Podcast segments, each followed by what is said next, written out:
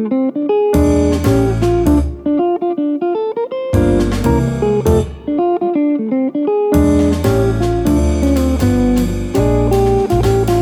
and welcome to He Said. She said. I'm Bill, I'm Sandy. and today we're going to talk about Pinewood Social, a restaurant and multi activity space in downtown Nashville, Tennessee. Pinewood Social, a strategic hospitality project by Benjamin and Max Goldberg, opened in 2013 and is located in the Rolling Mill Hill area of downtown Nashville.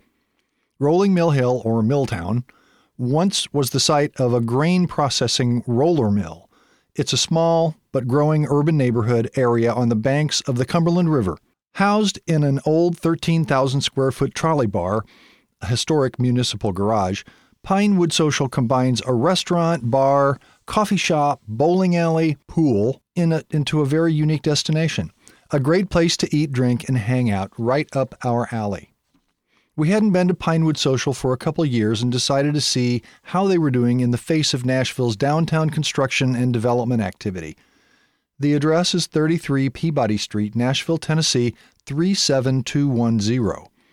If you go and find Peabody Street a little congested or even closed, which we did, just follow the well marked Pinewood social signs. Parking is always free in the very large parking area. Just be sure to follow the signs through the gate into the correct lot.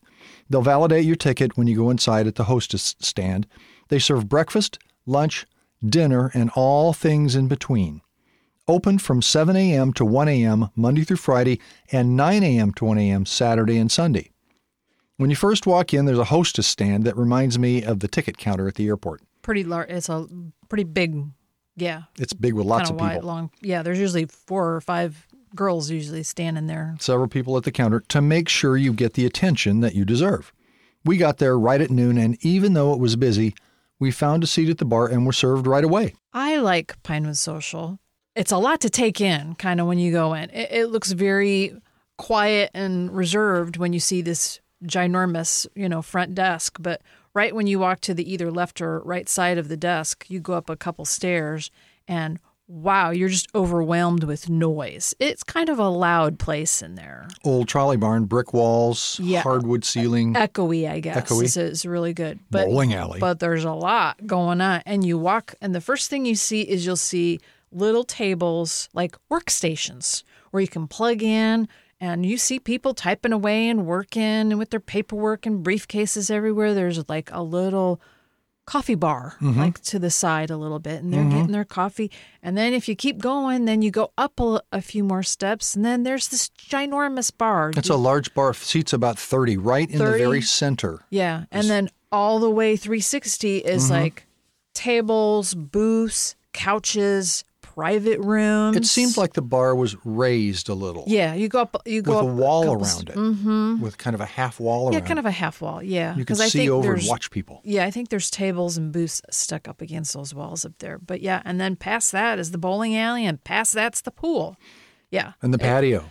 it's it's a lot to t- kind of take in. It's like wow, kind of thing going on. We sat at the large bar. It was comfy bar seats, Mm-hmm. seats about 30, like I said. It was lunchtime and got pretty busy, but our s- service never seemed to suffer. It was it came off pretty fast. And there's a lot of servers on the floor. I mean, you see them coming and going constantly. And there's the patio outside, too. We sat at the bit. bar, kind of at the end of the bar, and watched the house bar bartender.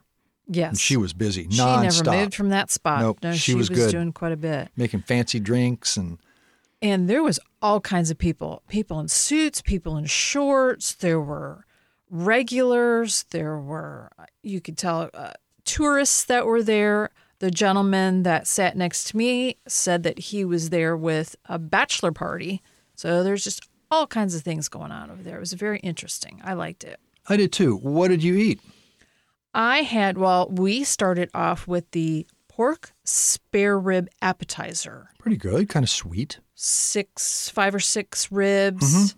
They have it's uh, with got cane syrup and something called Cajun sparkle. I'm not sure what Cajun sparkle is. It wasn't like a a goopy, you know, normal basted kind of rib. It actually had a little crunch to the outside of the crust. So maybe they like fry it or they broil it or something to give a little outside crust like that. It was very, it was good. It was pretty good. it. I enjoyed it. I, I had a turkey and brie sandwich with cranberry chutney. It was good. I would re- Mm-hmm. I would recommend extra chutney because the chutney was yummy. Really good. And we got fries. What else did you eat? I had something very interesting. I had to try it. It was butternut squash noodles.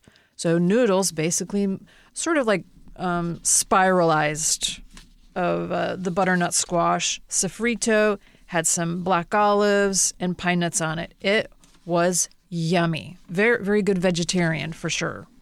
It was like very good. looked like orange angel hair. Yes, It was very I interesting. I tasted it was garlicky a little bit. garlic, yep, a little bit garlic, maybe just a little olive oil, and kind of mixed in to kind of make it all nice and oh, it was just wonderful. I ate the whole thing. It was really good. It was good. Anything else did we have? What did you have a side?